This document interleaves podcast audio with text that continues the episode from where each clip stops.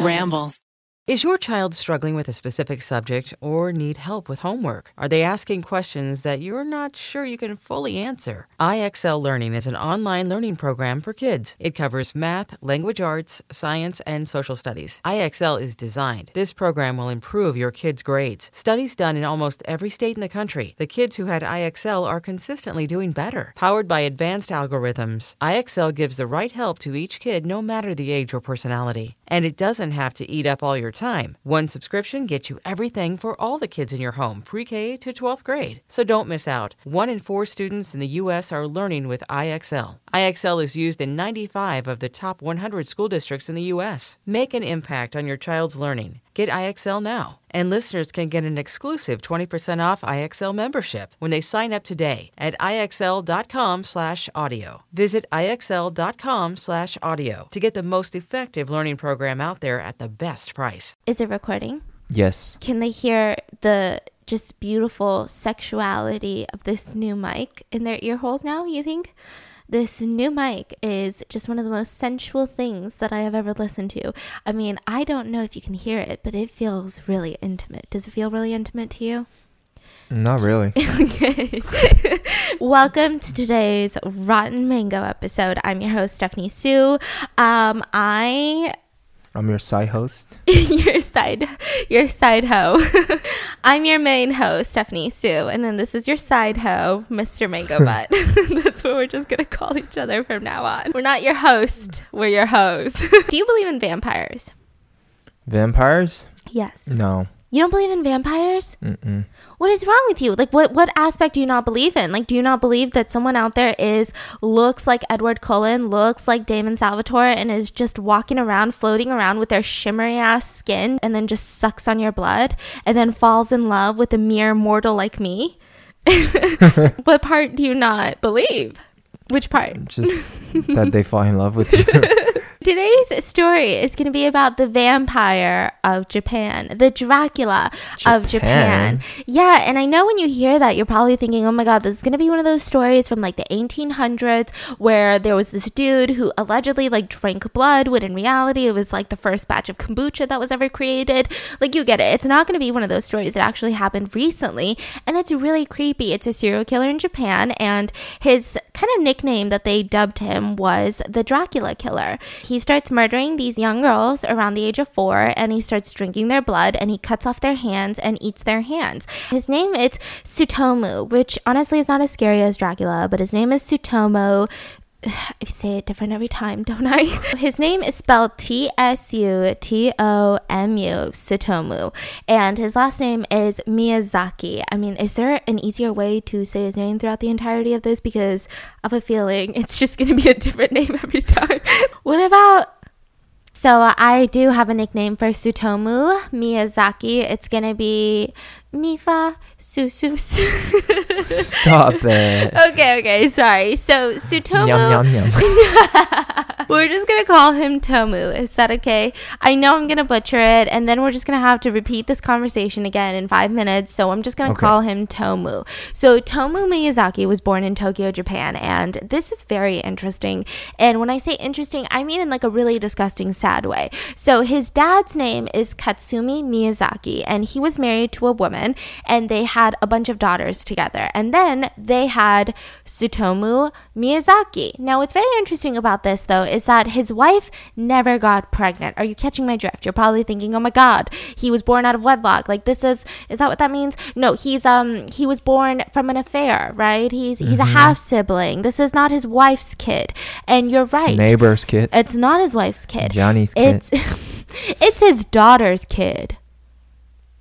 Yeah, let that sink in. So instead of He a- reproducing, yeah, instead of reproducing with his wife, Oh he decided to go into one of his eldest daughter's bedrooms and rape her, and then she became pregnant with Oh. Tomu Miyazaki. So I guess, I mean, I'm trying to make this family tree as organized as possible. He had a sister who was also his biological mom, and then he had his biological dad, and then he had someone that the world saw as his biological mom. So, like the mom of the family, that is the mom of all the other sisters and everyone but him.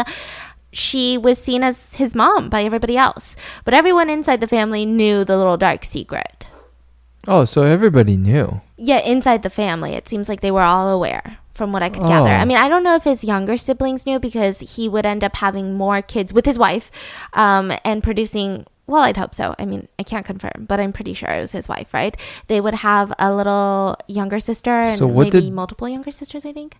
Yes. What does the mother of the family feels about this? See, that's the crazy thing because this happened in Japan. I mean, I tr- I browsed so many articles, tried to translate. I even came across this one article where you couldn't translate the page, so then I was like copying and pasting it into like Google Translate.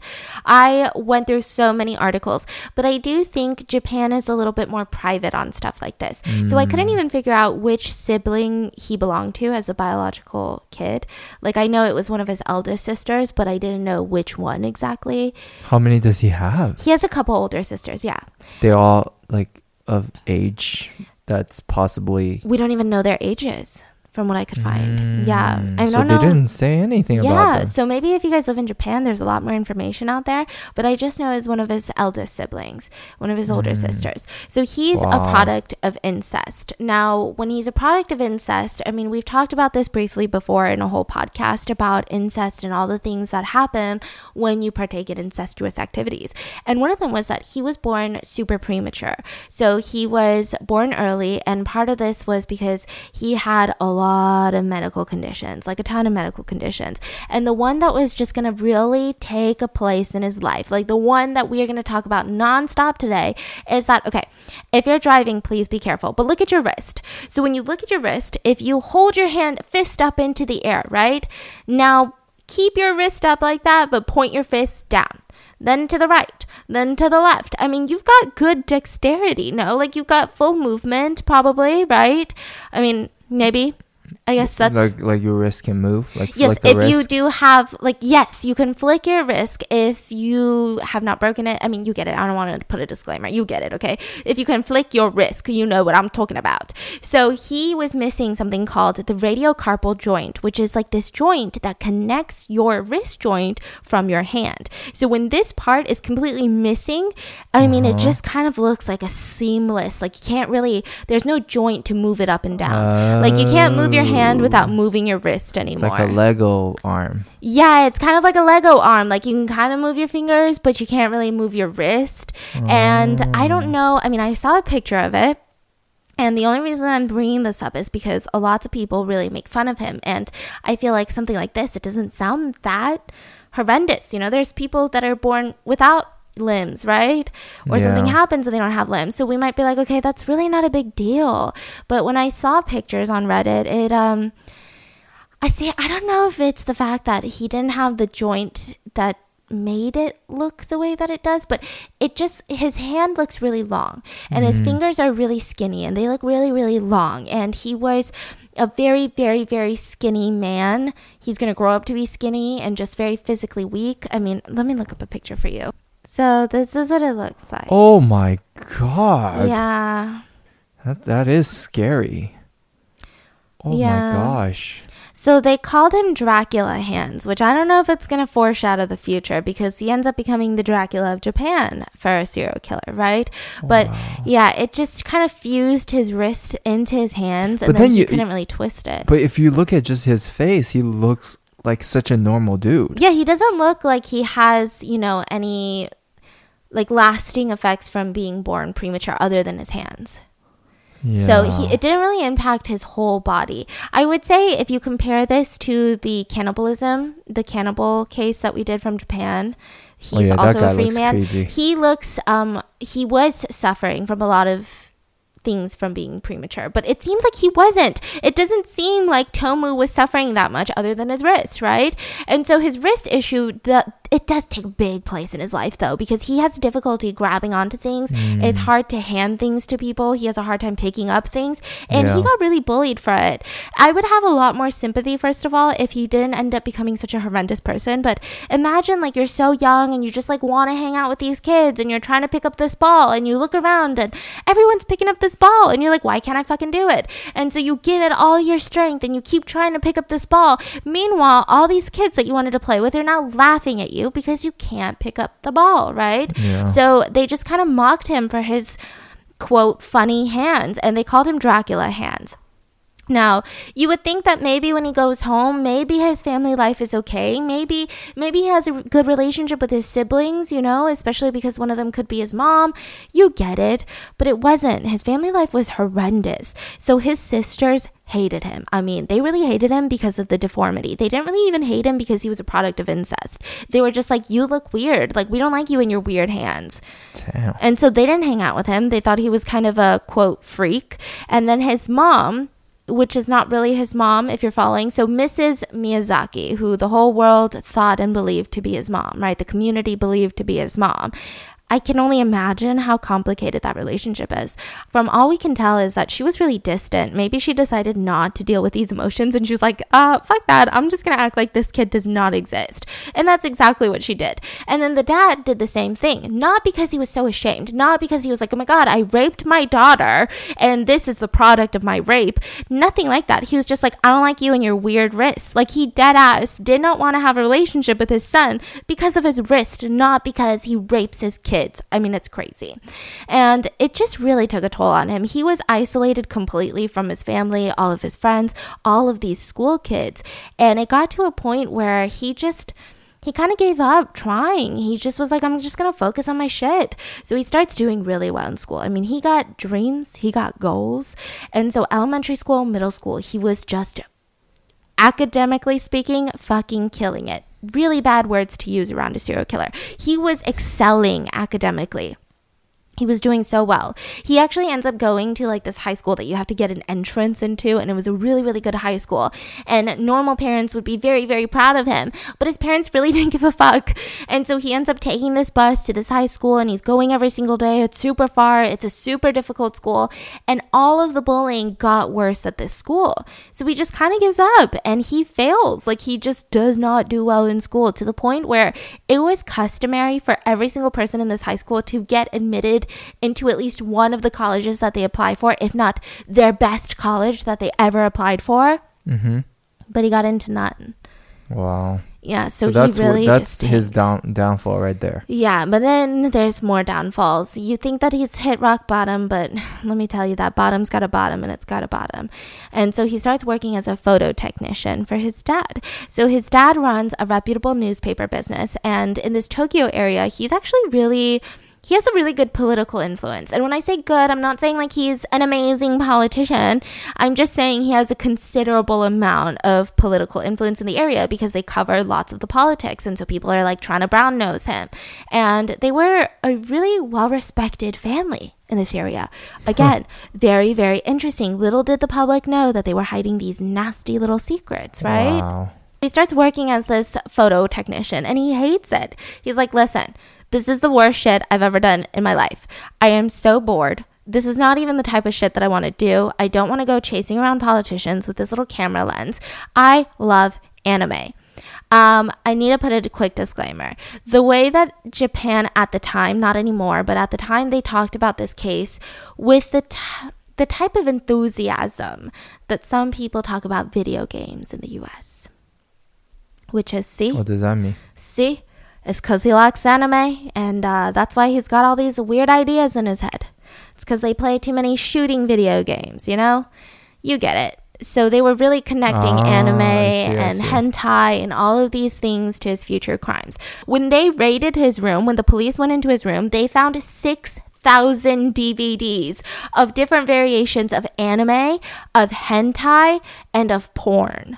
Now, when I say anime, I would say that he liked a different variation of anime. He didn't really like like mainstream anime. Like he really liked that shit that was about pedophiles.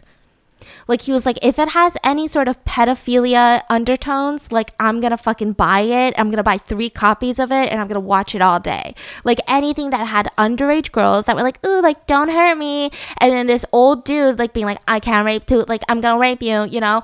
So he was like, ooh, I like it. He's he wants to be a pedophile. Yeah, like it just started happening. So at first, I think it was just him consuming this anime, right?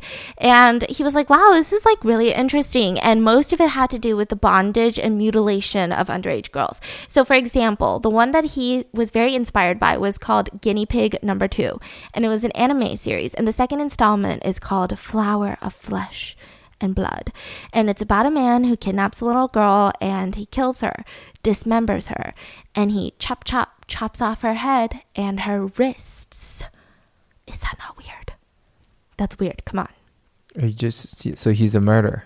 Yeah, so I mean, but I just thought it was so strange. Like, of all the things that you could decapitate and dismember, but specifically the head and the wrists. When you say wrist, they're chopping off her hands. Yeah, I mean, I just, I don't know. Maybe Yeah, I'm looking too into it because he's going to do this to his future victims, and it this this entire movie itself, regardless Maybe um, of I mean he yeah. has such a his hands are the most messed up part. yeah, So that to him probably is one of the most sensitive.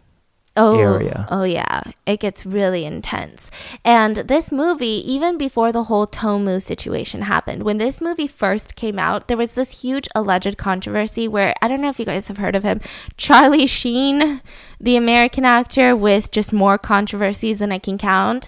Charlie Sheen, not a great person, but allegedly when he was at like the height of his fame, not when he was exposed for being scum, but when he was at the height of his fame, someone had given him a copy of this Japanese anime and was like, you should watch it. But it was a remake of it. So this was an animation that was now done with a bunch of real people. They were inspired by the manga and they were like, let's make this movie happen, right? The one you're saying there, chop chop chop. Yes.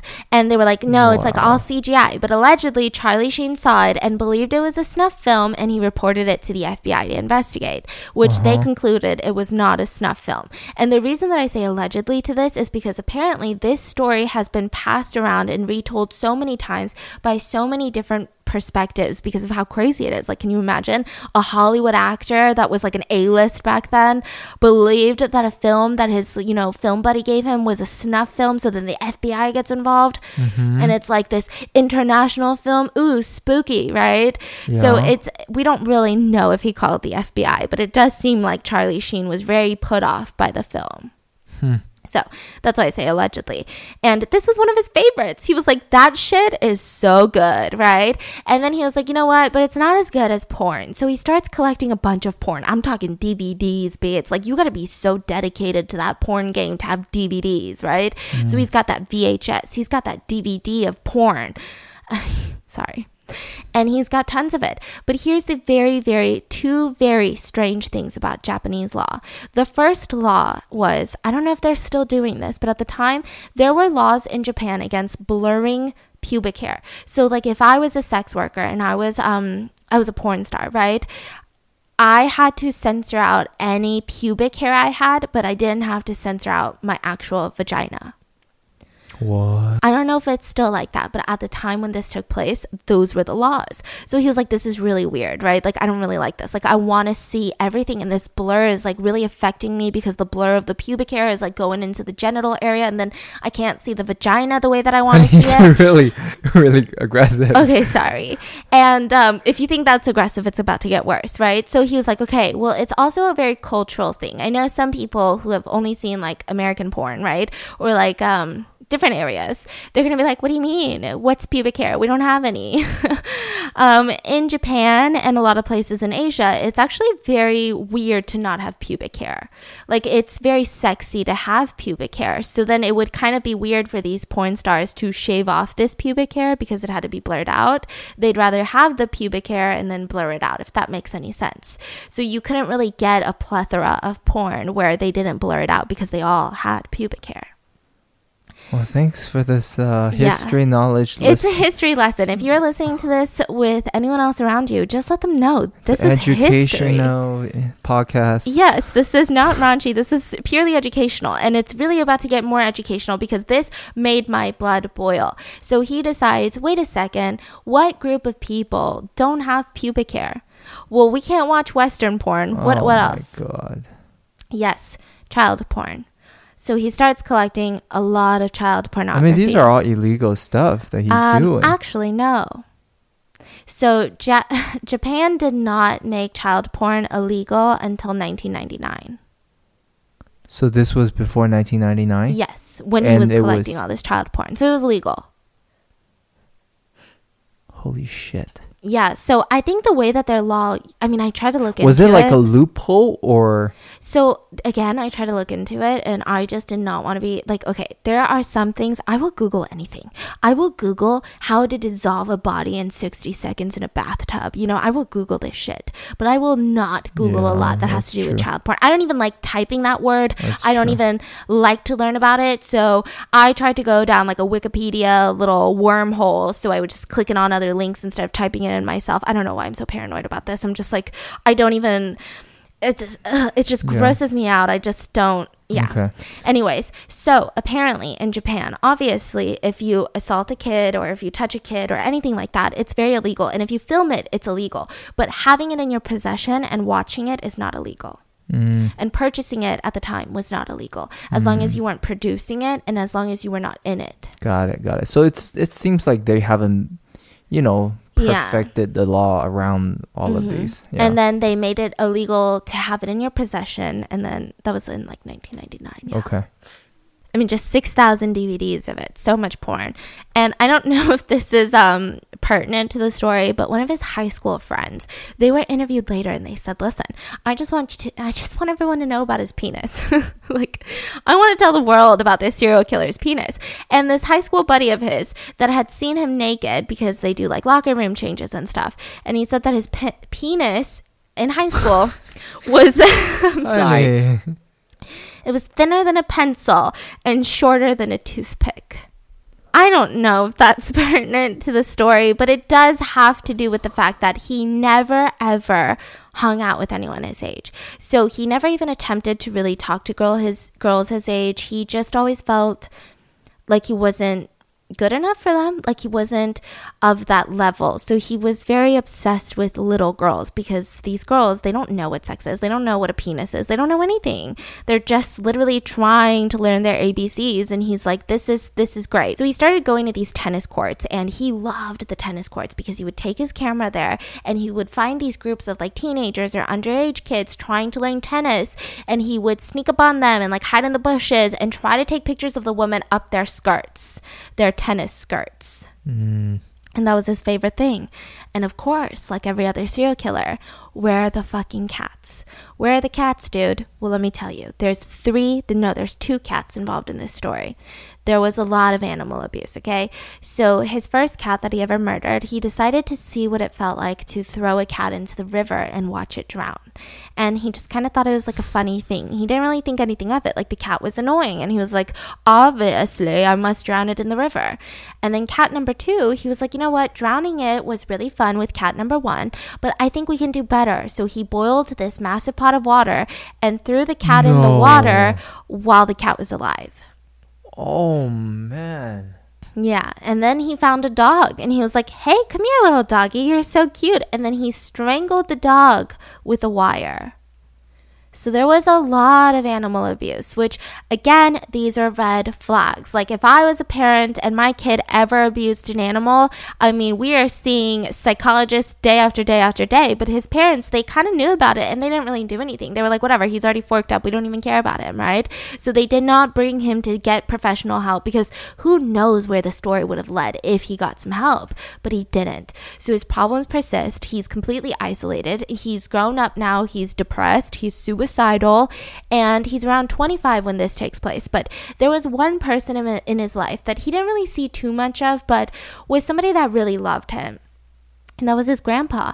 I mean, his grandpa was the only person that kind of supported him, wanted to teach him how to be, you know, more dexterous, I guess, with his wrist, and was trying to help him develop as a person. And he always felt like he let his grandpa down. But when he's 25, his grandpa ends up passing away. And it gets really weird. It's, I mean, it's so devastating. Yes, very devastating. I don't even know what that would feel like to like the one person you feel like cares about you, like the only person, and they Mhm. die Yeah. he he felt like in order to feel connected to his grandpa and stay connected that he would have to eat his grandpa's ashes Oh wow. he consumed a lot of his grandpa's ashes I mean, everything just kind of went downhill from there. I don't know. Some people, there's a group of people on Reddit that say, listen, the fact that he consumed his grandfather's ashes almost could have done something to his brain because a lot of this that starts happening is almost immediately afterwards. All of the murders start taking place almost immediately afterwards, right? So I don't know if that's true. I've never really done the study of like eating ashes. Psychologically, whether it's in his head now, he's like this crazy person who eats his grandpa's ashes, and mm-hmm. now he must be even crazier and become the true monster, you know? Mm-hmm. Or if genuinely something like there's like a chemical imbalance that happens after eating ashes. I have no idea. I feel like it's just such a huge life trauma. I would say no. I think it's more of the trauma. If he was depressed and he's Mhm. going through all of this, and the only person that he loves is gone, maybe he's just feel like there's nothing to lose, no Yeah. hope, no coming back. and then almost instantaneously, him and his family become more isolated than ever before. Okay. So he continues to live with his family even after the fact, but he just would never talk to any of them. That's because when his youngest sister was showering, he decided to go and open the door and just stare at her. He just wanted to see her his own sister naked. And obviously, this is going to be very disturbing for the youngest sister. She's like, What the fuck are you doing? Like, get out of here. And so she starts yelling at him. And he gets so mad that she has the audacity to kick him out of the bathroom that he runs into the bathroom, grabs her by the head, and smashes her head against the bathtub. Are anybody else home? Yeah, and so she's alive, obviously badly hurt and incredibly traumatized. And she goes and tells the mom, right? Her biological mom, not his biological mom, but the mom figure of the family. And she gets really upset and she's like, What are you doing? Like, what is this? Is this from all the weird videos you're watching? Like, is this from the weird anime that you watch? Like, I told you to stop watching those videos and you should focus on work. Like, you're a no lifer. Like, you're not going to have a future, blah, blah, blah. And that's when he immediately just snaps and beats the shit out of his mom. Well, you get it. The mom figure, not his biological mom. Holy shit! And the dad? And the dad just stopped talking to him. And I mean, they all just kind of stopped talking to him. That was about it. Like, they, he still lived in the house. they just didn't really talk to him. They're just like, let's just ignore him because he's psychotic. Couple days after his 26th birthday, and this was all just happening like right off the bat, like consecutively, like boom, boom, boom, boom, bits, right? Mm-hmm. And so his 26th birthday happens, and then the day after, he's so depressed and he's just driving around when he sees a little girl Mari Konno, and she's four years old. And she was playing at a friend's house when a car pulls up, and it's this nice looking dude. And he's like, Listen, I got some candy in my car. Like, I got these cool things in my car. Do you want to get in my car? Right? And she was like, I mean, I, I guess. And so she gets into his car, into Tomu's car, and he drives her to a wooded area. Nobody saw that. No. Oh. Yeah. wow. So she was like hanging out at her friend's house, and then she had like walked away. And then he was like, Hey, come here.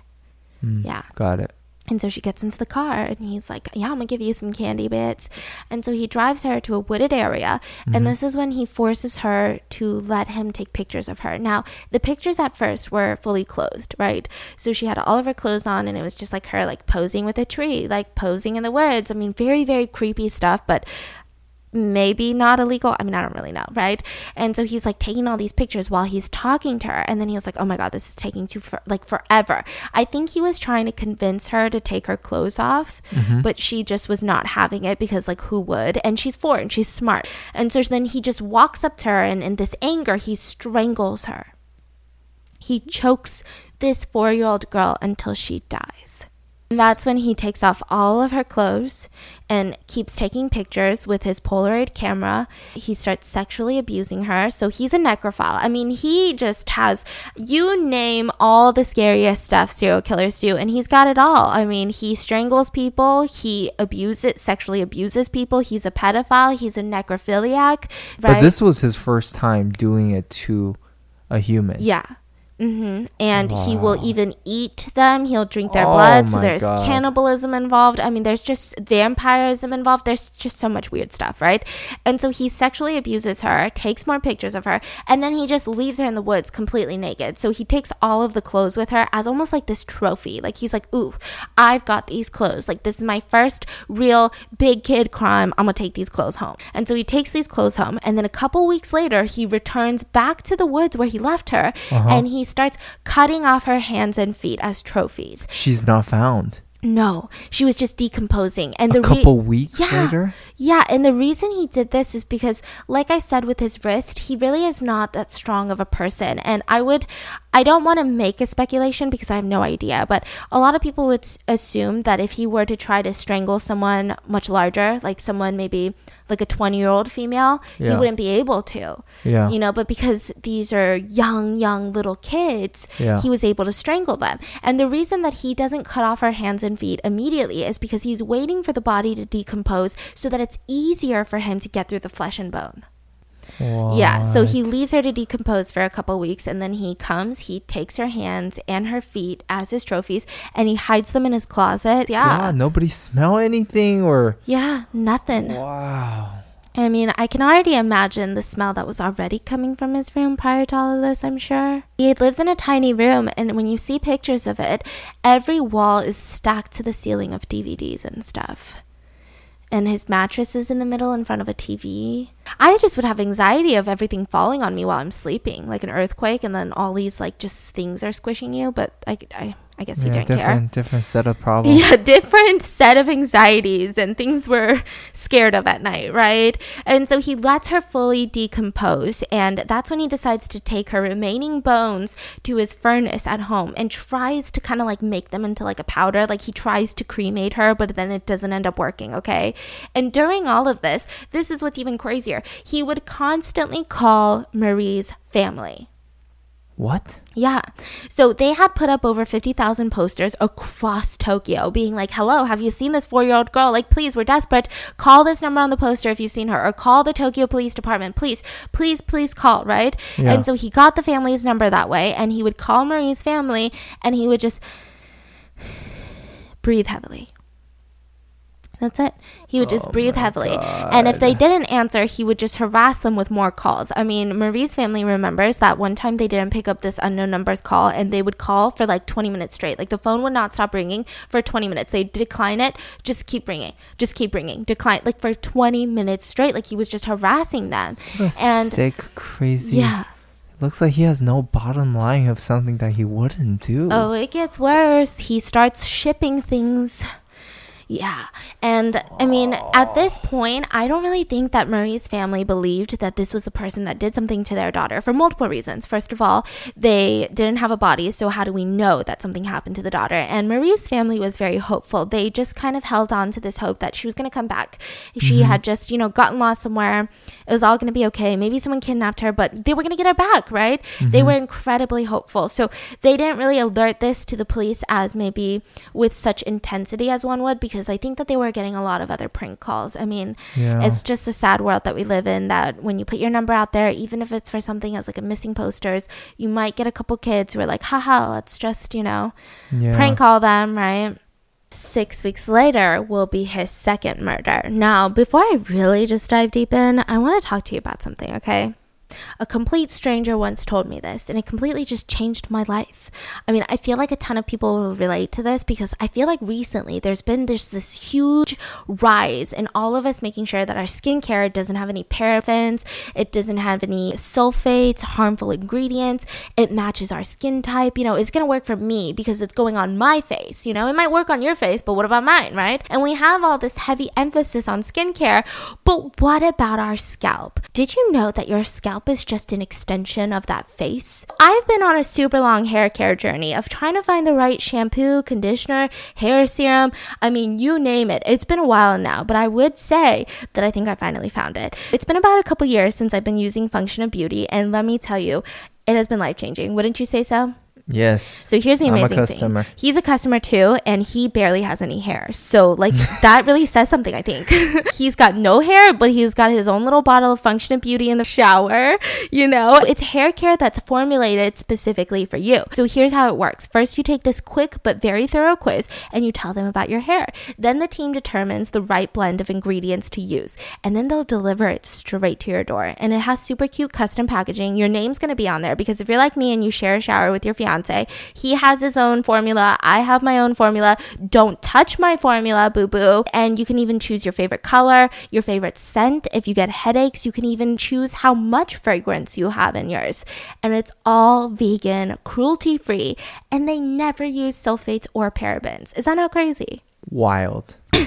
he said wild. And it's also the internet's top rated customized hair care brand right now. Go to functionofbeauty.com slash rotten to take your four part hair profile quiz and save 20% on your first order. And let them know that you heard about it from us. Again, that's functionofbeauty.com slash rotten. so back to murder number two. so six weeks later, and that's a really, really short amount of time. I feel like we've talked about serial killers who haven't killed their next victim for like a year, sometimes even two. But six weeks later, Tomu is like, I need my next fix. So he finds this little seven year old girl, and her name is Masami Yoshizawa and she's walking alongside the road and he's like listen i'm gonna need you to get in my car. Like i got hella candy. And she's like what kind of candy? And he's like the one that you like. What's your favorite candy? And she's like i like strawberry candy. He's like get in. I got it. And so because she's seven she gets into the car and he drives to the first scene of the murder. Now it's it was kind of hard to tell you in chronological order, right?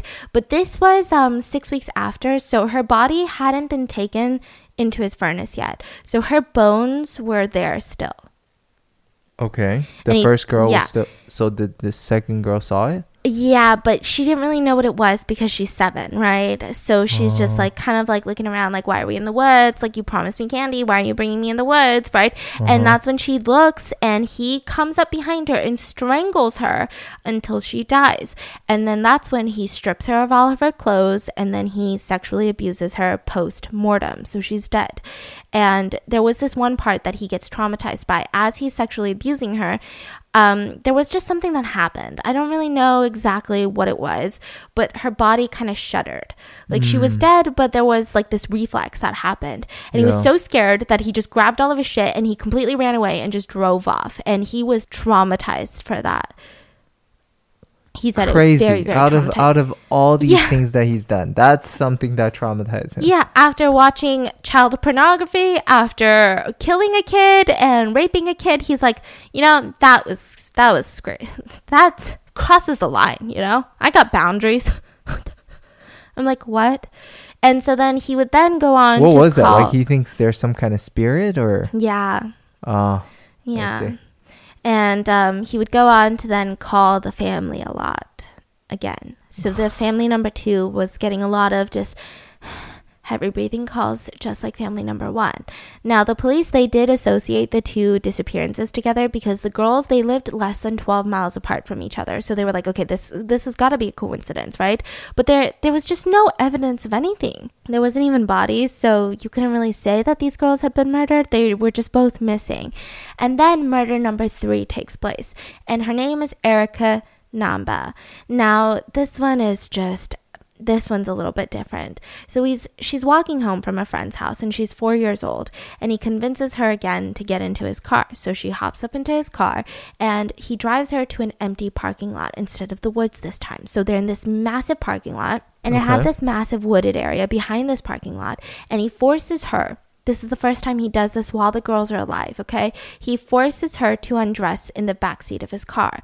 So she takes off all of her clothes because she's obviously scared of this random dude who is just pressuring her and she's crying. This four year old girl knows something bad is about to happen. So she's taking off all of her clothes and she's bawling her eyes out. And he starts taking pictures of her in the dark. Now, this was around 7 p.m., so it was like sunset time. So it's dark outside. So he keeps his flash on on his camera because God forbid he doesn't get the right right? And so he's mm-hmm. sitting in the front seat and she's in the back crying and he's leaning over to the back taking pictures of her with his flash on. So then mm-hmm. a car drives by. And the headlights of the car very briefly shine across Tomu's face.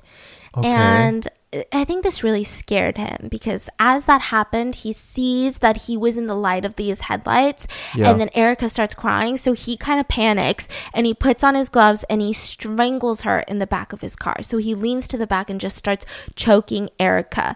And then she dies. And he wraps her into the sheet and puts her into the trunk. Now, I mean, he decides to grab her clothes. He grabs these clothes that he had taken from her and throws them into the back of the wooded area behind the parking lot, right? And as he's driving away with her in the trunk, he Mm-hmm. turns a corner and the front wheel of his car slips into like this little pothole. So now his car is completely stuck. He's got Oh this murdered four year old girl inside of his trunk, completely naked, wrapped up in like a bed sheet, and now his car can't move. Like, this is not the time that you call AAA. I'm just saying, like, if you're a criminal, this is not the time, right? So he's freaking out. He turns on his emergency lights, his hazard lights, and he opens up the trunk and he runs into the woods with Erica's wrapped body and he just tosses her into the woods. But he has to take the sheets because that could have his DNA, that could have his forensics, you know? He takes the sheets back, and as he's walking back to his car to figure out what to do with his car now, there's two men standing observing his car. Like they've got their hands on their hips and they're like, How do we help a good fella get his car out? He's like, hey, like, what are you guys doing here? And they're like, oh, you're really in this pothole, huh? Like, you need some help? Mm-hmm. He like, yeah, that'd be nice. So he casually walks to the trunk and places the sheet inside, closes it, and says, you know, I just was so distracted. I um I thought I I thought I saw like something in the woods and anyways, long story. And so they're like, "Do you want us to help you?" And he was like, "That'd be amazing." So they help lift his car out of that pothole and the minute that the car is out, he doesn't fucking say thank you. He gets in without even looking at them, without saying thanks and just speeds away. Hmm. Wow was that the two did the two people um later they'll give forward? they'll come forward but they don't really give substantial evidence they actually kind of um some shit goes down he decides to send a letter to Erica's family. So he's been calling the first two families, but for Erica's family, he wanted to give them a letter. So you know how you can do magazine clippings, like what you would think of like a stereotypical letter that you send to people, which you cut out the little letters of these magazines and then you clip them together. And it said, Erica, cold, cough, throat, rest, death. So he picked out these words. Mm-hmm. Okay. Yeah, so that's all he said. I mean, it, I guess it kind of makes sense. Like, she's cold in the woods. She was coughing while he was choking her. He choked her throat, and then she is now resting because she's dead. Mm-hmm, right. Mm-hmm. So it kind of makes sense, but it still doesn't really make sense unless you know what happened, right? Yeah. And then the next day, the worker of the Youth Nature House, which is what the parking lot was associated with. So they own this massive building and this massive parking lot, and they go back into the woods. And he really didn't go deep into the woods because he was in such a hurry to get out of there because of that headlight scare that he just tossed her clothes wherever he felt like no one would find it, right? Yeah. But they found it the next day. They find Erica's clothes. And now the parents had obviously reported Erica missing, so they're like, oh my God, are these her clothes? And they're like, yes, these are her clothes. Like, where, why would she not have her clothes on? And yeah. so the police start this massive search. I mean, they know that all three of these girls are you know, they're related, they're connected. It's got to be the same person. And then the next day, they find Erica's body. She's the first body they found? Yeah, and they found her completely naked. Her hands and her feet were tied, and this was around an hour and 45 minutes from the house. So when he had picked her up from walking home, he had driven about an hour and 45 minutes. Wow. So it just was, I mean, they didn't really find any other clues. They didn't find fingerprints. They didn't find any forensics. They found nothing. And when all of this news broke out, the two men that helped the guy take the car out, I mean, what a coincidence, right? Yeah. They tell, they come forward and they tell the police, like, he had this sheet. He walked out of the woods. I mean, it was, it was straight out of a horror movie. And the police are like, okay, like, what was the car that he was driving? So they were like, yeah. um, oh shit, uh, I think it was a Toyota. I think it was a Toyota. Yeah, no, it, okay, can you show me the cars? No, it's that one. And so they point at a Toyota Corolla. Mm-hmm. And so the police, they check over 6,000 locals with Toyota Corollas in the area. Mm-hmm. Tomu drives a Nissan. They messed up the car. Yeah. I mean, that's true though. How do you remember something yeah. like that exactly at night? See, that's the scariest thing. I'm so scared that I'm gonna like witness something and it's going to be something so small and then later I I would feel like, "Oh my god, if I just fucking could remember that." Mm. you know, like why can't I remember that? Like it would just I think it would just eat me alive. That's like a huge random fear of mine. Yeah. And um, so he was driving a Nissan. So again, he was in the clear. Now, of course, the police believe that this is a serial killer in their hands. I mean, these girls, they all live max 30 miles away from each other. So this is, you're talking about a local. And all of the three families have been receiving heavy breathing phone calls. Very, very creepy.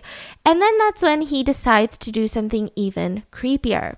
He goes to get the bones of Mari and he brings them to his house and they, she sticks the bones into the furnace. So he's trying to cremate Mari's bones. This is victim number one.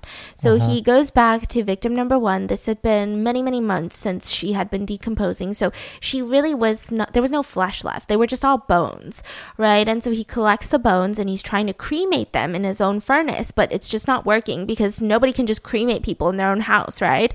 And so he's like, okay, well, this is, this kind of sucks. I wanted to cremate her, but it's fine. So he grabs a couple of her teeth that he had, a bunch of the little ashes, but also some of the rest of the bones that he had. He takes a Polaroid of the pictures that Mari was wearing that day because he kept them like a little trophy. He didn't even want to give these clothes up. Like he wanted to keep them. So he took a picture of it, right? Uh-huh. and he puts them all into a box with a card that says Mari cremated bones prove and he places it right at the front doorstep of victim number one's house. So Mari's family, they open up the door and they see this box. Now they see several children's teeth, like very, very tiny teeth inside the box. They see bones inside the box and they see a Polaroid of her clothes and this note. I mean, this note is very confusing because you have a lot of psychologists that study this note and they said, you know, some people could see this as a challenge. It's like proof you know, Mari cremated bones, prove like I'm such a badass serial killer. You can never prove it. Like I, I dare you to try to prove it, right? Mm-hmm. But it seems like it wasn't. You know, a lot of psychologists after the fact they think that maybe this was him, like a sick, twisted type of sympathy type of move, right? It gets more complex. And so Mari's family immediately turned it over to the legal team and they sent it to the Tokyo Dental University and they said that hey, listen, these these are not a human's teeth. These are not Mari's teeth. It's just not. So they have this massive conference and they're telling the police and they're telling all the press and all these journalists and all these news stations and they said, "Hey, listen, Tokyo Dental University did the studies and we don't believe that these are human teeth. These are not hu- Mari's teeth. These are not humans' teeth." And even Mari's family, like Mari's mom was at the press conference and she was like crying and she was like like this gives me hope everyone. Please help me look for my daughter. Like I know this isn't my daughter's teeth. Like I know my daughter's out there. She's alive. Like I have so much hope. Like please bring my baby back to me, right? And then later the Tokyo Dental University realized that they got their just their research was forked up. Okay? They were wrong. So they're like, fuck. And they had to call back Mari's parents, and it completely just devastated them, shattered them when they said, actually, not only are these teeth human teeth, but they did match Mari's dental records. Wow. So they had this massive press conference. What kind you- of mistake is that? Come on. Exactly. Like, how can you do that? Be double sure, triple check. What the heck? And this really pissed off Tomu. I mean, he was watching all these press conferences and he was like, What do you mean they're not human teeth? I goddamn put human teeth inside that box, so they better be human teeth. And he gets so mad that he immediately writes a three page letter to Mari's family and to a bunch of local journalists titled Crime Confession. Yeah. Hmm. And he said, Listen, I'm the one that put the cardboard box at their house. Those are her remains. Those are her bones. And there's a pic of her from that day that I'm going to be including in this letter. So he puts a Polaroid of Mari that he took in the woods. So now it's kind of confirmed okay, this person was with Mari the day that she disappeared. And he writes, Listen, the only reason that I am even writing this right now is because Mari's mom said that she had hope at the press conference. And I don't want Mari's mom to have so much hope in vain because Mari is dead. And mm. those remains are Mari's. Signed, Yuko Imada. Now, Yuko Imada, I don't speak Japanese, but what, from what I could research, apparently it's like a pun on, like if you say it, it could say, now I'll tell, but it also sounds mm. like a name. I see. So nobody really thought that that was, you know, the person's real name. Nobody was like, let's go into the records, look, look, look up Yuko, right? Yeah. And so the confession causes a massive uproar. So first of all, they're like, um, what? Like, how did they get that wrong? The Tokyo Dental University. And secondly, handwriting experts are all over this case, and they couldn't even determine if this belonged to just a certain gender. They couldn't even narrow it down, which is kind of intense. And a lot of people speculate maybe it had to do with his like wrist. Yes, like maybe there's something, so. you know. And so they couldn't identify the gender, they couldn't even identify any of that.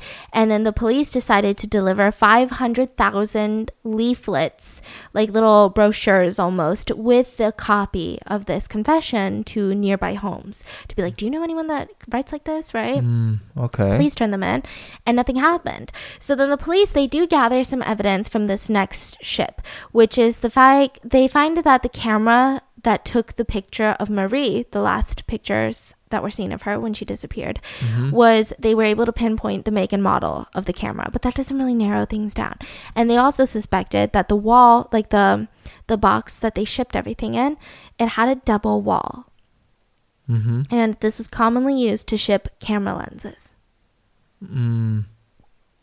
Okay, so he okay, okay, so they're tracing him down now. Yeah, so that's kind of all they made out of the evidence. They didn't really, I mean, I don't really think it led them anywhere. Honestly, I think it just made things more complex. Sometimes you focus on these little things and it just like makes you go crazy and you just drive around the same clues, right? And so then the doctors spend weeks and they put Mari's body back together for burial. And this was really shocking and scary because they realized that the hands and her feet are missing. At the funeral, the parents and all of their close family friends, you know, their loved ones, they plead to the press for the return of Mari's feet and hands because right now she unless they get those back, she's in heaven unable to walk or to eat. So I, I maybe there is like a I think I mean I guess it depends. Maybe there's a cultural significance or maybe it is just I don't know. Yeah. Yeah. I think everyone has different beliefs of how people should rest, right? And so they were just pleading. Now, the minute that they get home from their funeral, they find a little letter on their doorstep and they open it up and it was signed by the same person, Yuko. And it was just this huge poem about the decomposition process of Mari's body and just was talking about, oh my God, when she was decomposing, the bloating, the smell. I bet you you've never smelled anything like it before. I mean, it suddenly seems so evil. Like the first shipment, I mean, you kind of am like, wow, these psychologists are saying that he's nice. I mean, I don't know. I don't believe it, but like, okay, whatever. They're saying it's his sick, twisted sympathy. But then this one, I'm like, what was the reason? Why would you do that? And then he decides he's got to lay low. So Tomu's like, holy shit, the funeral, this confession, you know, the hands and the feet being missing has just fueled Japanese media to just be talking about it nonstop. They're like, what kind of serial killer, what kind of sick person takes their hands and feet, like of little girls that are four years old? And so he's like, okay, I gotta stop stalking people. Like, I gotta stop killing people. So he stops until he can't hold it anymore. And he's like, oh, I gotta go do something. So he goes to a local elementary school and he sees a bunch of girls playing around and he coerces one of them. He convinces one of these little girls in elementary school to take off her undies and he starts taking pictures of her private parts in the middle of this playground. And a neighbor saw it who was walking by and it's like, what the fuck, right? And starts running up to Tomu, who then just grabs his camera and runs away. And he just chased him off. And I'm just saying, I don't even know the amount of trauma that that's going to leave that little girl with. Mm-hmm. Ugh, makes me so mad. The final murder is just gonna be the most gruesome murder. He is just going to the tennis courts and he's like, I'm gonna take some pictures of girls up their skirts. I'm so freaking excited. And that's when he realizes that the courts are closed. So he's so disappointed. He's like, oh my gosh, all of these pictures up the skirt that I could be getting right now, I can't get them. And so he's mad. So then he decides to go to a nearby park and just let off some steam. And that's when he sees a girl by the name of Ayoko Namoto, right? And she's five years old and he sees her playing alone.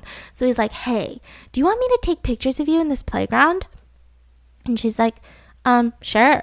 And so he starts taking pictures of her and he's like, why don't you come down the slide and I'll take a picture of you? And she's like, okay.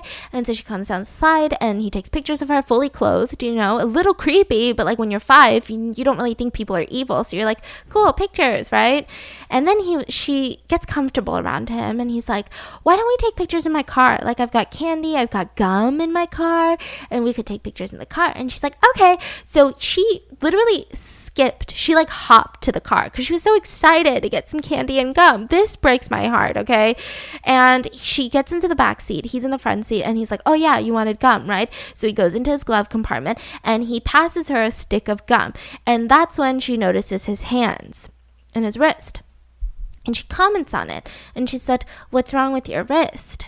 Oh no. And he calmly looks at her, grabs his gloves out, puts on his gloves, and then he screams, Here's what happens to kids who stay, say stuff like that. And he starts strangling her in the back of his car. Just Holy shit. anger, right? And then he tapes her mouth, he ties her hands and feet together, he covers her body with sheets, and then throws her into the trunk of the car. Now, this is the first time that he's going to do this and the last time, but he ends up taking the victim home. So she he takes his corpse home, he brings her into his room, abuses her for 2 days and takes pictures of her and videos of him abusing her dead corpse and just a lot of nasty stuff. And he'll also try to drink her blood because he just really wanted to drink her blood in this one. Um, that's where the vampirism comes from, and it's a whole other controversy. He dismembers her hands and her feet, and he starts eating them. He tries oh. grilling her hand, so he put her hand in like a barbecue grill and was munching on it afterwards. And the rest of her body, oh. he just kind of would keep in his closet, right? But after a couple days, I mean, the decomposition process is not to be taken lightly.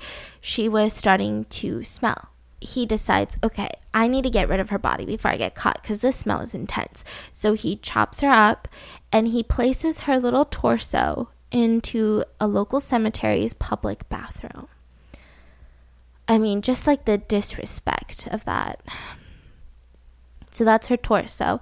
Her hands were roasted and eaten and the rest of her body he decides to throw into the woods like 200 something meters from his house which is really dumb which he is just threw it right outside of his house. yeah which is why he realized after like a couple days he's like wait a second is that too close to home so then he goes back to get the rest of her like decapitated head like the rest of her legs you know all of that and then he stores her remains into like a little store closet that he has behind his bedroom What? So he brought him brought them back home? yeah and then she was like okay i'm gonna like bring her into like a deeper woods later right so then later a couple days later he brings her to a different pair of woods and then burns her hair burns her clothes like tries to burn her and then leaves everything and then also leaves the blood stained plastic bag and the sheets and then tries to burn them all right Uh-huh.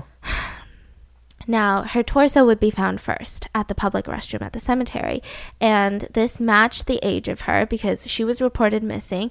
It matched her age, it matched her blood type, and they actually were able to get the stomach contents of the last meal that she ate, Uh-huh. and it matched. So it definitely was her and not any of the other girls. Uh-huh. Now, here's what's crazy. You would think that, you know, he's going to get caught by Japanese police. I mean, this is insane. How do you get away with killing so many little girls? I mean, I would say that out of all murder victims, children are the most high sought after. Like, you do not fuck with children. When you start fucking with children, that's when you're going to have like the whole force of the whole universe after you, right? Like, it's just not something that anyone will take lightly ever. But he wasn't caught by the police. He was actually caught by a dad. Yeah, can you see how this? His dad? No, a regular civilian. The next month, he decides, you know, he's still got the remains of his last victim in his little storage room, some of it. He's got some hands, he's got little pieces here and there because he couldn't get rid of all of them. And so then the next month, you would think that he'd lay low or, like, I don't know, just leave, like, do something. I mean, I'm not saying that I don't want him to get caught. I'm just saying I just don't understand the mindset of this criminal. And so then the next month, he goes to another playground and he sees two sisters playing. And he gets out of his car. And this is how you know that he's disgusting and sick. So the older sister, she's nine years old, and he didn't want anything to do with the older sister. He was like, No, I want that four year old little girl. And so he was like, Hey, older sister, why don't you stay here? And I'm just going to take your younger sister into the woods and give her some candy. And somehow he persuaded the young little sister to follow him into the woods. Now, the older sister, though, the nine year old, she's smart. She was like, Mm-mm, This is weird, right?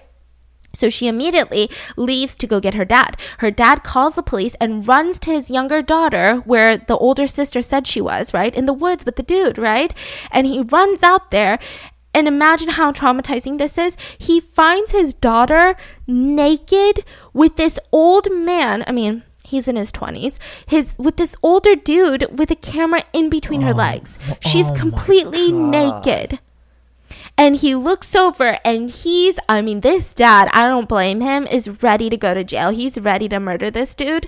And so he's chasing after him. He starts running away and he makes it back to his car. But guess what? Because the dad and the sister had already called the police, the police were waiting with the sister at the car. Yes. So they arrest him.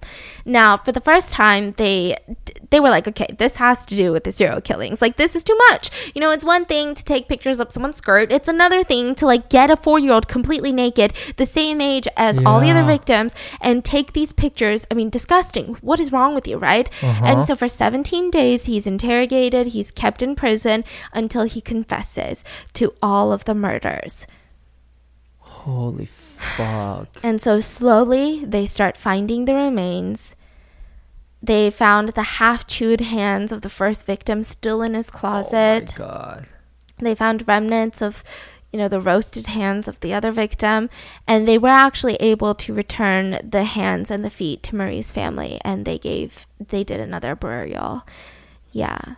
And so he's taken to trial because I mean he's already confessed all of this. I mean Japan is like just in shock. Now there's multiple controversies that we're going to talk about. So the first one, well we'll talk about them after the trial. Okay? So you've got like the anime controversy because they did find 6,000 different tapes of like anime, hentai, porn, all of these things. Everyone's like, "Oh my god, we should ban this from our community." It's kind of like the whole video game thing that we see in the US, right? And then you have the other people that are like, "What the fork is this vampire drinking blood?" That's why he got the name Dracula. So we're going to go into both, right? But first the trial.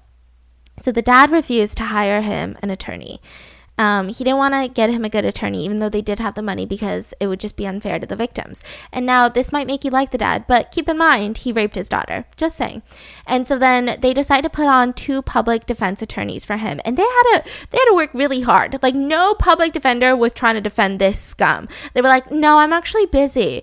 No, I'm actually booked. Like, um, no, I'm actually quitting."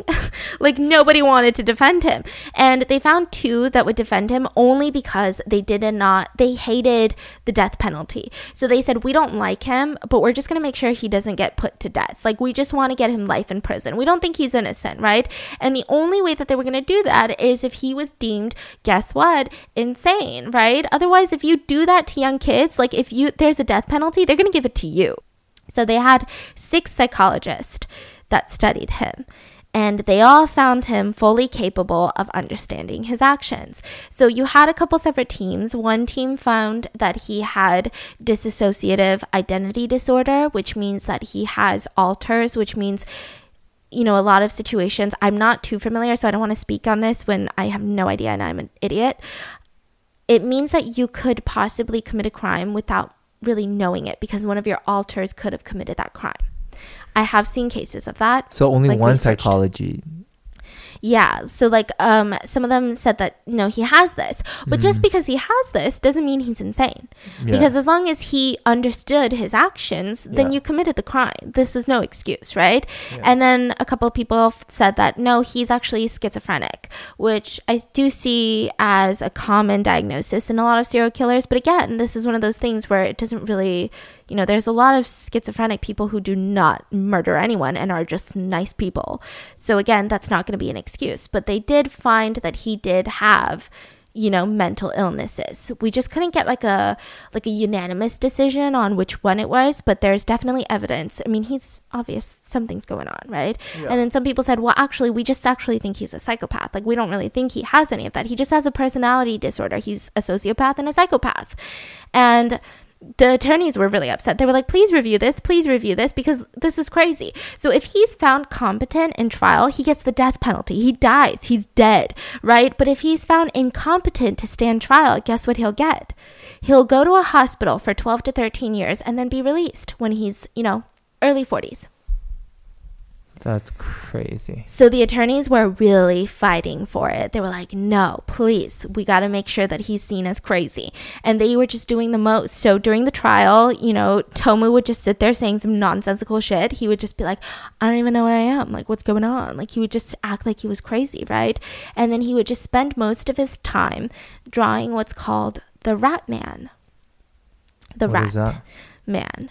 R A T, like the little mouse, right? And he said that it was his alter.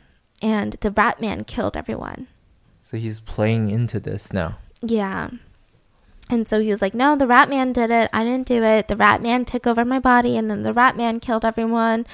And he did all of that, and he drew these little cartoon figures of the rat man and would like hold them up in court as if like people are just gonna give him a fucking standing ovation for drawing like a stick character, right? Mm-hmm. And then here's the crazy thing you would think, like, oh my god, like he really wants to get off. Like he does not want to be sentenced to death, right? Yeah. But when then the judge asked him to apologize to the parents of these young girls, of these victims, he says, I refuse to apologize because what I did was an act of benevolence, was an act of just gracious. I did you guys a favor. What? Yeah, Why? nobody knows. They were like, What? Like, just shut up. Just sit down. Like, they were like, Nope, get him out of here. This is not what the parents need to hear right now. They gave him the death penalty. Now, the first thing, of course, like everybody else, was that he tried to appeal his death penalty, but it was going to be upheld. And then the second thing is, he said, Listen, why are the Japanese like this? These are his words. He said, We don't need to hang people. Don't hang me. We should do it like the Americans. Can you just inject me with something instead of hanging me? I don't want to be hanged. And they were like, no, that's just how we do it. So get over it. He was sitting on death row. His dad ends up committing suicide. What? Yeah, and again, lots of people says it has to do with you know the Japanese culture Society, of shame. Yeah, yes. like if your kid does something, then it kind of falls on the parents, Wait. regardless of how old they are. But did he expose the dad? Oh yeah, everything was exposed. And then the dad killed himself? Yeah. Okay, well, yeah, yeah. So everything was exposed. That the dad, you know, raped his daughter. Yeah. All of that, the incest, all of that. Wow. And you have the two controversies. You have the controversy about the anime and the hentai. People were saying, you know, you don't think that this is crazy that he was so obsessed. He had 6,000 copies of this, you know. Some of the anime and the hentai that he had were very questionable. They do all have kind of like pedophilia undertones, right? Um, very, very strange stuff, right? And so there was just this huge moral debate in Japan in Japan for so long about it about should this be banned? Because you know when you're talking about hentai after all of the other things got banned hentai is a cartoon. So if you were to draw an underage kid getting assaulted by someone who's not underage mm-hmm. and you drew it Right. what happens then? So that was just the whole debate. Personally i don't want to be that bitch but i'm gonna be that bitch. I don't think it should be allowed I thought it's not allowed. It's still allowed? I mean, I think if you, it's, there's no victim. There's ways to get hentai of underage girls because it's fake porn. They're cartoons. But still, you can't. Well, I don't know if it's legal or illegal, but it you can get it easily from what I could find. Again, I did not oh. Google it. Yeah, that's freaking scary. Yeah. So for me, I just feel like this is one of those things like, no, anything to do with kids, I'm like, no. Yeah. And then there was the huge debate about drinking blood, right? So then vampirism became just like super under fire because, first of all, drinking blood is like when you're talking about a serial killer who does it, it's very, very scary, very, very creepy, so disrespectful to the victims and the families, and just like, what kind of depraved piece of shit are you, right? Mm-hmm. But it also calls into the question of like, do we make vampires look too cool on TV? and things like anime and you know. What? yeah and all these things. Like do we make vampires look too cool? And then there was also the debate of like maybe he genuinely identifies as a vampire. Like maybe he feels like a vampire. And i was like okay let me look into this because vampires have always been a thing where i've always liked them on mainstream media. Like i love vampire diaries. I love twilight you know all of that. I love it. But i never really understood the full depth of vampirism. Like what's the history? So let me give you a quick history lesson because it was so interesting okay? It all ties to the story. Hold on. So the legend of the vampires it dates back at least 4000 years they're not the creatures that they are today. So when they first started writing about vampires and these legends, it was mainly for medical phenomenon. So when there would be like this huge disease that gets spread or a plague that happens or somebody dies, they'd be like, it's a vampire. And it was just a way for people to understand things that they don't understand. Mm-hmm. to blame it on some dude that bl- sucks your blood. But actually, it wasn't dudes. So the first recorded vampires that I could find started in Mesopotamian history, and her name was Lamastu. And now she was the daughter of Anu, who's the sky god, right? So she's the daughter of this massive god, and she would creep into houses and she would kill babies. So she would kill babies in the crib. So like if they're sleeping and they're like one years old, she would kill them. But she could mm-hmm. also kill them from inside your womb, and you wouldn't even know. Now that we look back at it 2020 time, now that we have the knowledge, we think that people made up Lamastu as a way to understand miscarriages and sudden infant death syndrome. Mm. So, sudden infant death syndrome happened a lot back in the day because they didn't have a lot of like medical experience and it would actually be very rare for babies to survive. Like babies were known to like be born and then just die. And mm. there was no explanation for it. Like how can you explain it? Like they were just so healthy, like they were plump, they were glowing and then like they went to bed and then they died. They used this as like, oh, like Lamastu came into your house. Yeah. And then it gets weirder. So then it got translated into Jewish text, and it started with a woman by the name of Lilith. She was prominent in Jewish text, and she was known as the original woman, right? So mm-hmm. before Adam and Eve, there was actually Adam and Lilith. According to Jewish text. I know this is going to get a little bit weird because some people are going to be like, no, it was Adam and Eve. But I'm just talking about the text, okay? Mm-hmm. And the issue came about when Lilith was like, wait a second why do I have to be subservient to Adam? Because we came from the same place. We came from God. And you want me to do whatever Adam says, but I am the Lilith. And so she ends up running away from Adam and running away from Eden, and she starts birthing her own children. I don't know the logistics of this, um, but she just like started having children, okay, by herself. And that's when God allegedly sent three angels back to her and said, Hey, you gotta go back to Adam. You gotta go back to your husband, okay? He's the original man and you're the original woman. Like, this is how it's gonna be. And she was like, Um, no.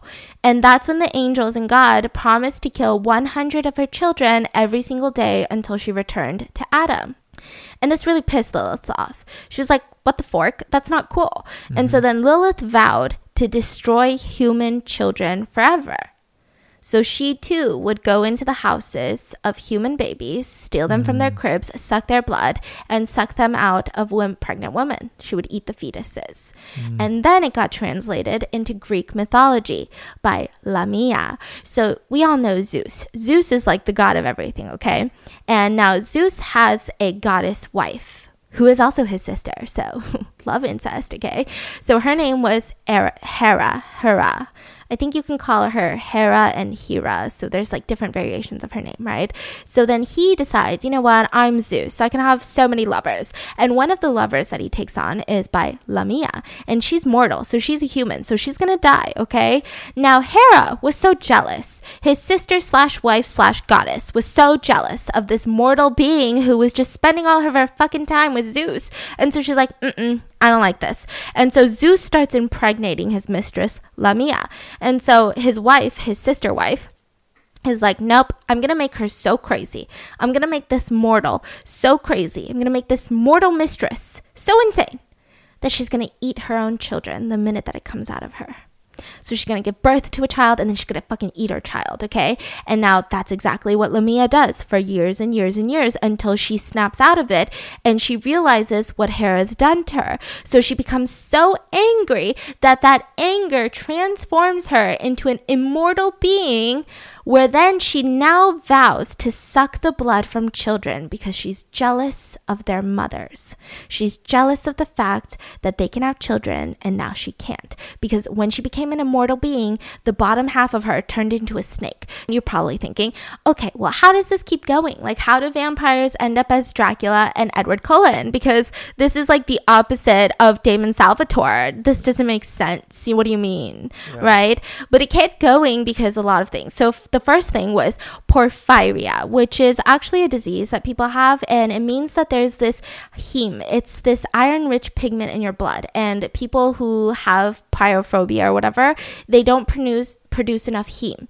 So it makes them super sensitive to sunlight. And back in the day, they would say that, hey, if you just drink some blood, it could solve that imbalance. So then you have the whole myth of, okay, vampires don't like sun and they like to drink blood to strengthen themselves, mm. right? Mm-hmm. And then you have something called catalepsy. So, catalepsy was associated with epilepsy and schizophrenia. And during cataleptic episodes, a person would just kind of like freeze up and go rigid, and their heart rate would slow down, and they could be like this for hours or just days. So, that's why you have a lot of cases that we've heard of where like people will just like wake up in a morgue and they'll be like, Well, I'm not dead. Um, hi. so, it, it's, it's because of cataleptic shock. So their heart rate slows down. You can't detect a pulse. What? They're frozen. They're very rigid, almost like a regular corpse would be. So they get mistaken for a corpse. So then they have these cataleptic episodes. And now doctors back in the day, they don't have the tools. They're like, um, this person's dead. And back in the day, they also didn't have the tools to like give you an embalming process. So these days, when you die, you go to a funeral home and they like do some shit to your inside so you're not like leaking in your coffin and shit. Um, but back in the day, they didn't. So they would just bury you. And most of the time, you wouldn't even get a coffin. They would just like bury you in like shallow dirt because like who has the time to dig five feet under the ground? They're just like, just dig a little light hole and cover her in dirt, right? And so they'd have this massive funeral, they'd cover you in dirt, and then you would wake up from your cataleptic shock and you would just kind of like crawl yourself out of there. and you too would be confused because you're like, what did I just experience? Like, I don't remember anything that's happened. And you would find your way with like dirt in your fingernails, like dirt all over you, back at your mom's house, and you're like, Mom, um, what I'm happened? Yeah, and that's why the rumor that vampires are the undead. So they just don't die. Yeah. And a lot of them uh, will go back to their graves. So vampires back in the day did not just like live in mansions in Georgia like the Vampire Diaries. I know, it's shocking. It's kind of weird. Um, they would actually live in their graves. So you would bury them, they'd pretend to be dead, and then they'd come out in the middle of the night to like suck blood, and then they'd go back into their grave. Then the way that they would find these vampires is they would get a virgin boy. This is very specific, okay? So they get a virgin boy and they would get a virgin stallion, a horse, okay? And it always had to be black. It had to be a black stallion horse. And they'd get a virgin boy and they'd put the virgin boy on the black stallion horse and they would walk that stallion through the grave. And if the horse would stop at anyone's grave, fucking vampire, dude. That person in that grave is a fucking vampire. And then they would dig up the grave. Wow, uh-huh. so rude, okay? Cannot imagine. So they would dig up the grave because they're like, vampire, right?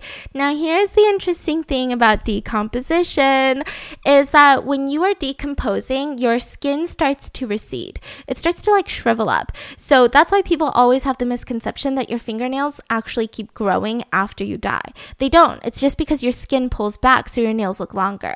But they don't actually grow, right? Ah. And then same with the hair. Your skin pulls back so it looks like your hair might be longer. Maybe it's now touching your lower back when it wasn't before.